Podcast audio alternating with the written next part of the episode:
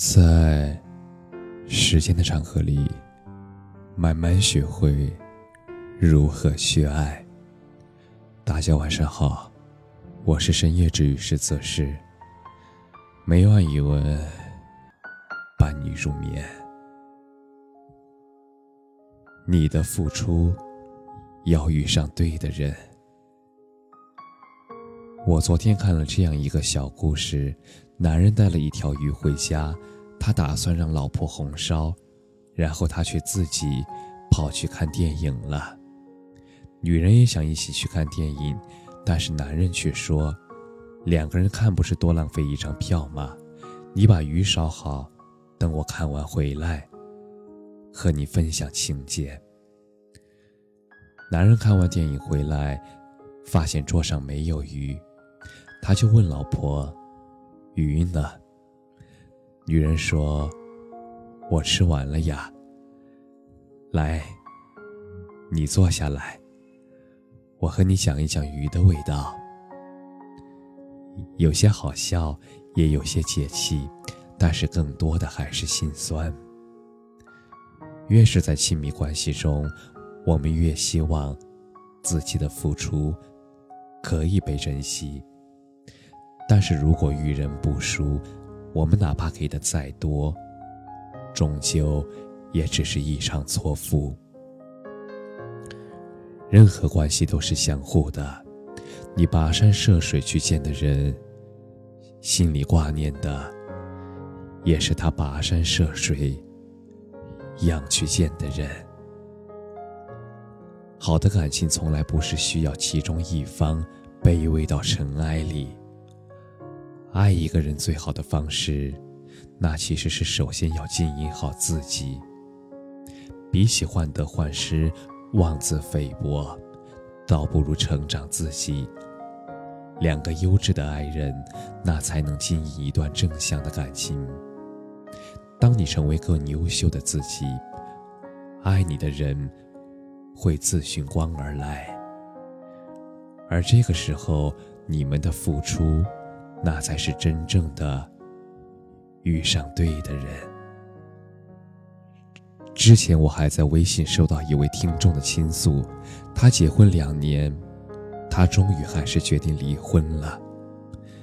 那天他出差回来，一个人从机场拉着大箱子挤地铁回到家，门口堆着三大包垃圾，还有好几个外卖盒子。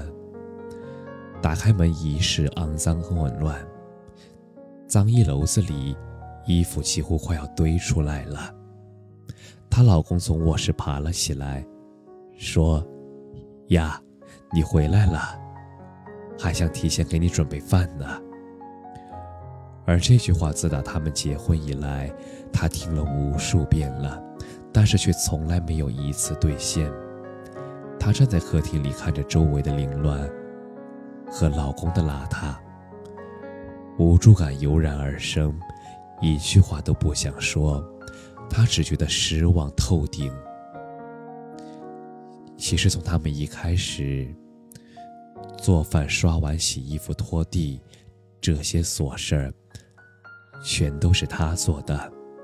对方晚上还经常会出去喝酒，每每喝到烂醉，还要打电话给他。让他去扶他回家。最开始他也不是没有尝试沟通过，但是对方却说自己不会做家务，两家父母也都说毕竟是男人嘛，这些不会做也可以理解的。可是呢，到头来懂事的人没人心疼，照顾别人的人，那总是不被照顾的。他和我说：“我没办法想象我以后要跟这样的人在一起过一辈子。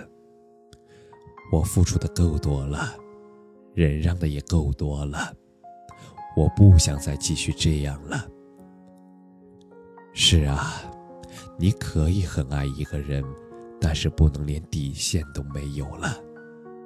别人都希望你成熟懂事，但是这些人。他们从来都不会问你是否快乐，你付出再多，他们也只会觉得那是理所当然的。但是感情的天平最忌讳比较，只有一方拼命为爱加码，那注定会失衡。棋逢对手，势均力敌，你很好，我也不差。因为你好，所以我也要变得更好。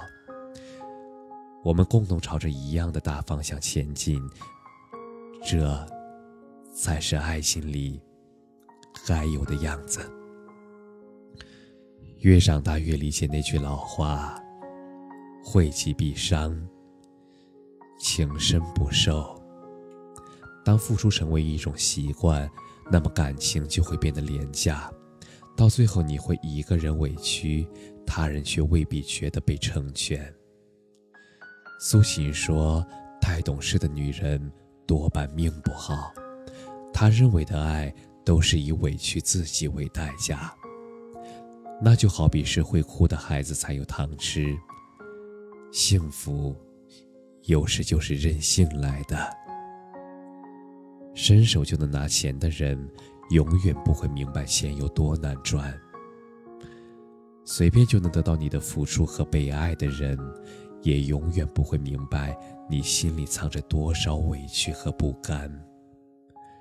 遇上对的人，懂你的付出，知你的不易，所以会照顾你的冷暖，顾及你的悲欢。这样的给，那才是值得的。辛夷坞在书里写：“我们的心，我们的肉，都长在我们个人自己身上。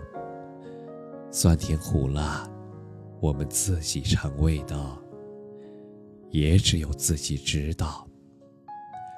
这个世界上本来就没有真正的感同身受，所以你要付出，也该是一份值得的关系。”是一个让你觉得舒服的人，一份能够令你开心的生活。没有谁离不开谁，只有谁不珍惜谁。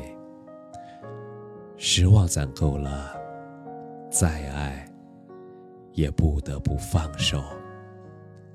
离开一个不爱你的人，舍弃一段不值得你付出的感情，于你而言是幸运。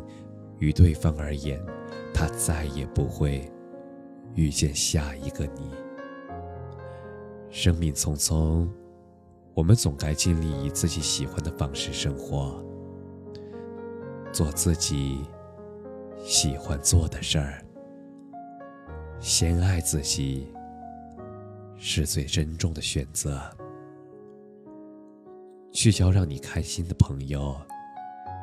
去爱让你不会流泪的人，去自己想去的地方。往后余生，愿你能付出，也能及时止损；愿你爱别人，也被宠爱；愿你始终能够被温情以待。感谢你的收听，晚安。